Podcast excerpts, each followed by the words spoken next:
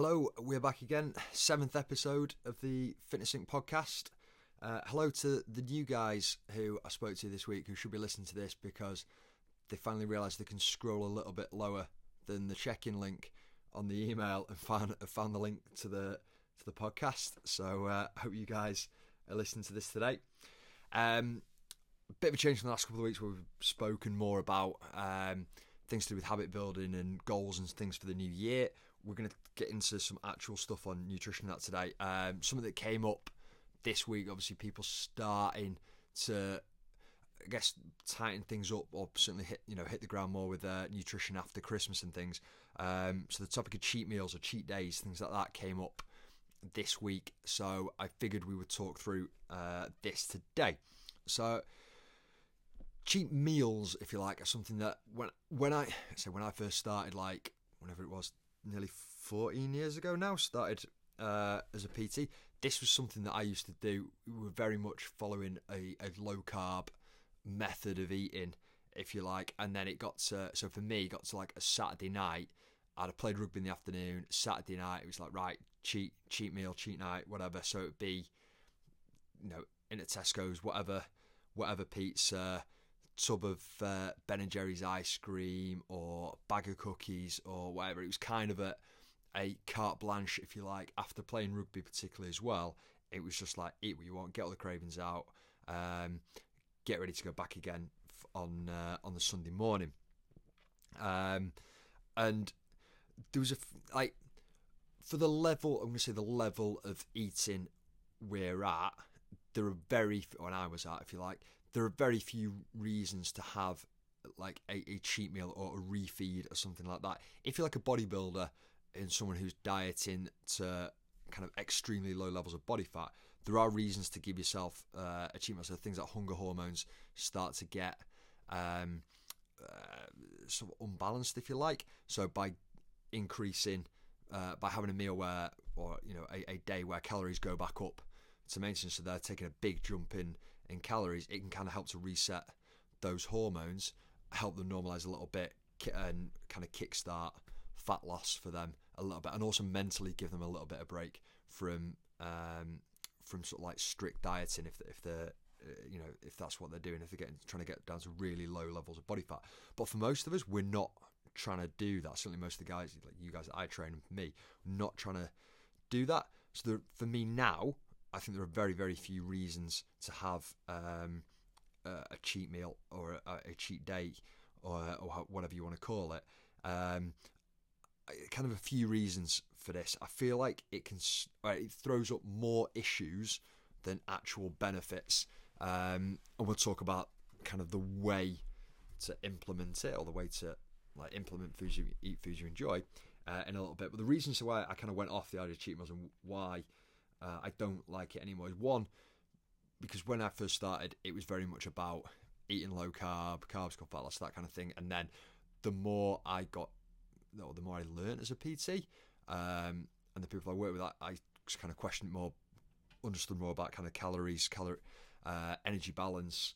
Um, the more I, I started to bring, well, me along with a few others, started to question more the way the group of trainers that I was working with did things, and we, you know kind of uh, say brought in more about kind of energy balance, creating a calorie deficit, um, and being more flexible, if you like, with food choices, uh, and being more flexible with your diet, because uh, so there was kind of less need for it that way. I'll come to a bit more on that in a second. Uh, secondly, I feel like it kind of creates a bit of a, a poor, or can create a poor relationship with food. So you start to see things or foods as like good or bad, or foods that you should be eating, or the foods that are good to eat, and then foods that are bad that you can't eat unless it's a cheat meal. Um, you know, and in some people, that going from being very strict with your diet for kind of what something like, so say you're having three meals a day for 20 out of 21 meals a week, being very strict with your diet and only eating kind of, you know, lean meats, fish, vegetables, things like that, kind of what your class is kind of clean foods. And then one meal where you just go all out, you know, eat eat what eat whatever you want, eat your junk, eat your eat your takeouts, uh, you know, have a few beers or wine or whatever. Uh, it can develop into kind of disordered eating, or it can certainly create a, a kind of some bad relationships with food, or just lead to like um, a kind of all or nothing um, kind of mindset, and that can be pretty difficult to break uh, further down the line.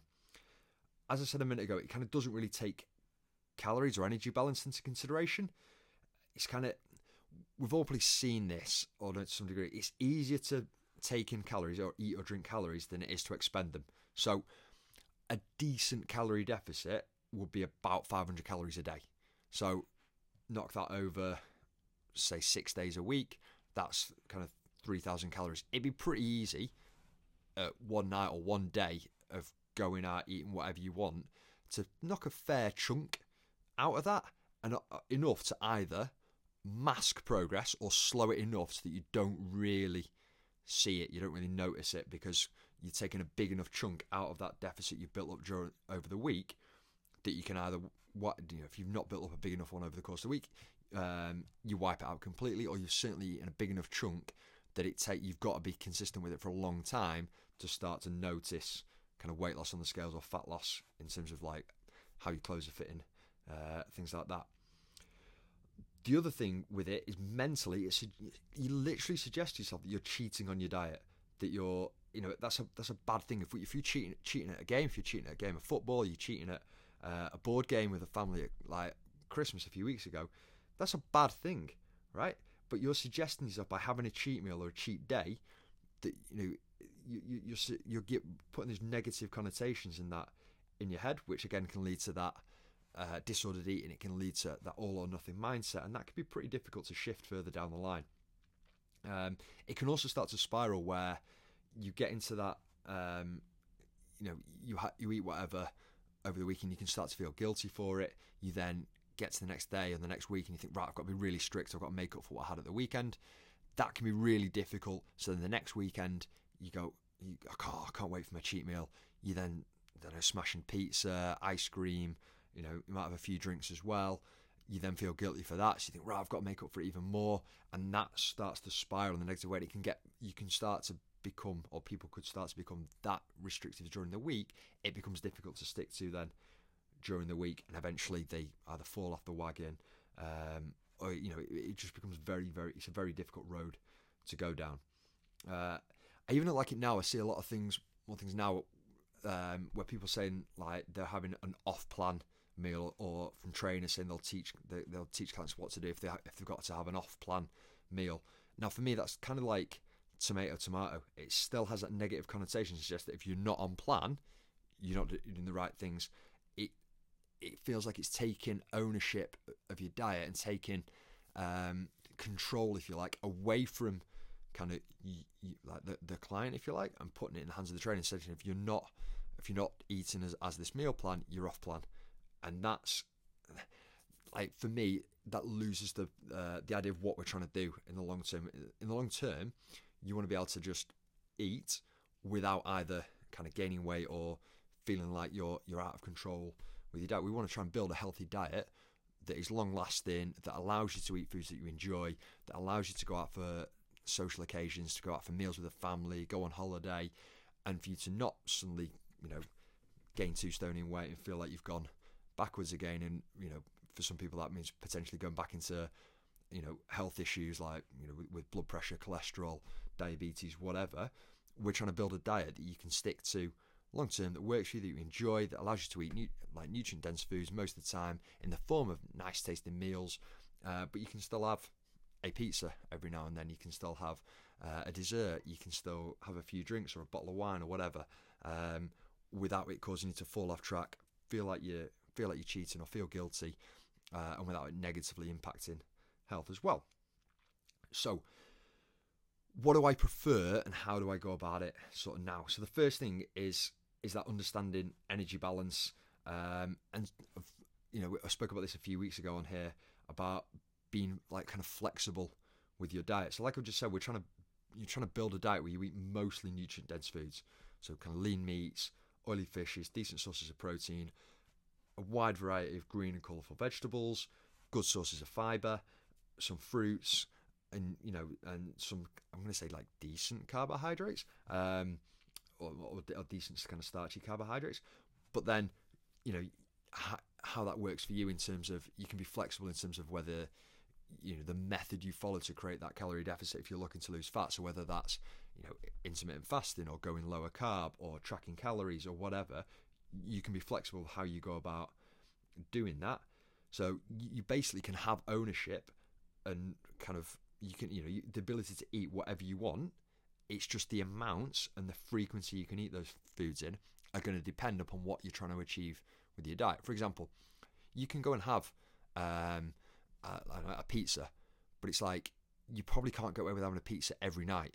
Or you know, if you want to have like a couple of glasses of wine, that's great. You could do that maybe like once, maybe twice a week. You probably can't get away with coming home every night, cracking open a bottle of wine, and having a few glasses every night of the week because you're to take in too many too many calories. It's probably too much alcohol for your liver to do with. You're probably going to go over what is considered the weekly recommendation of units of alcohol to drink. It's probably not going to have too many positive health benefits for you either. But you can eat more.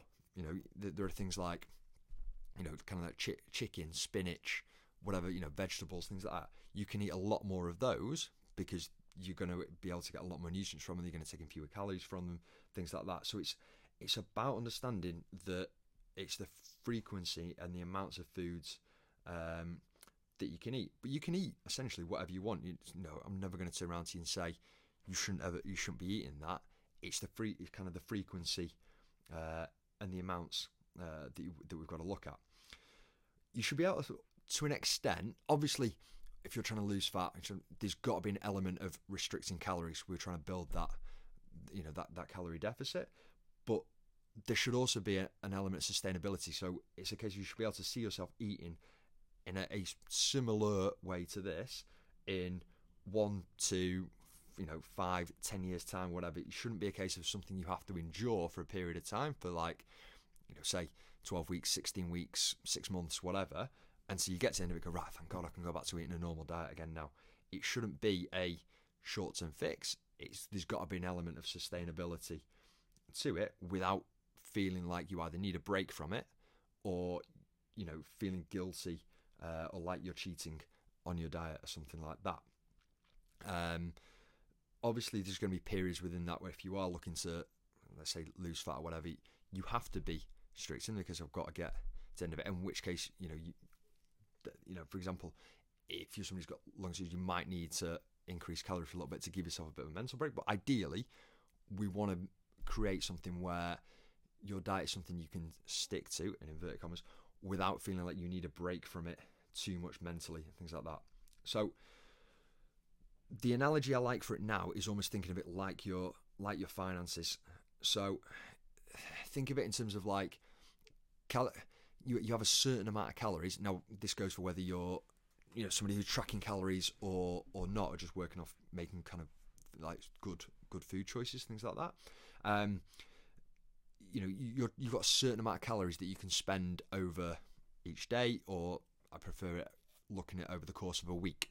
So, you know, say for example you had 2,000 calories each each day, so that's 14,000 14, calories over the course of a week. I'm going to pick that number just because it's easy for maths for me. Um, but say you got 2,000 calories to spend every day a week. It's a bit like your your monthly pay packet. A certain amount of that has to go on making sure you're getting uh, like with the wage packet, should I say, the the first thing you've got to make sure is you've got the mortgage paid, you've got your bills paid, car, things like that, and then whatever is left over is whatever you you know whatever you want to go and spend on eating out, going to the cinema, you know, buy, buying clothes or whatever it is, things like that. So your diet will work similar. The you know out of those two thousand calories, a certain amount has got to go on good sources of protein, a certain amount has got to go on healthy sources of fat, a certain amount's got to go on fibre, a certain amount's got to go on kind of like vegetables and things like that. Then whatever is left over is what you can spend on kind of like I'm going to say nice foods for want of a better You like you know your chocolates, your crisps, your your pizzas, your your alcohol, things like that. So it's you know on a daily basis that might be a you know it might be a difficult spend if you like. So you've not got a lot of a lot of room to to spend on you know chocolate or a pizza or something like that. So that's where you might go. I know I'll be a little bit stricter, and I'll save bank a few of those calories, bank a few of those calories. I'll wait for the weekend and I'm going to have one larger meal. I'm going to go out for a meal, or I'm going to have a pizza, or I'm going to have a takeaway, or something like that. Um, understand that is a bigger spend, so you have to kind of save up for it a little bit before it and maybe a little bit after it. Or if you've not got anything on socially like that at the weekend, you might go, well, I'm going to have a little bit of something each day. But as long as the kind of, you don't, it doesn't have to be exact with sums, but as long as roughly what you're doing, kind of the books balance, we're on, uh, you know, you're on the right track. And then that might be a case of if you're somebody who's tracking calories, you can probably be a bit more accurate with this and understand where you can and can't uh, relax food choices a bit more accurately. If you're somebody who's not, you've got to kind of watch what's happening with the scales and things like that, and watch what's happening with kind of like belly button measure and things like that, and then make adjustments uh, over time. So if you're not seeing any progress over a month, say, you know, you've probably got to rein things in a little bit, um, and then you just keep making adjustments like that. Um, the other thing I was going to say on, uh, I was going to say something else about this financial analogy. Uh, I can't remember what it was now, but it'll come back to me um, in a in a second. Um, uh, no, it won't. So if it does, it probably can't have been that important. Um, but yeah, that's probably the best way I can think about something else. It doesn't have to be exact. You just need to be able to kind of almost uh, look at your diet overall and go right on a on a daily basis. Oh, that was what I was going to say. Sorry. So, uh, yeah, so it is about looking at your diet on a daily basis and a weekly basis and going right. Where are my bigger spends in calories going to be? Is they going to be from social occasions, for the weekend, for example? Am I going to have to have meals out with work or you know uh, client events during the week?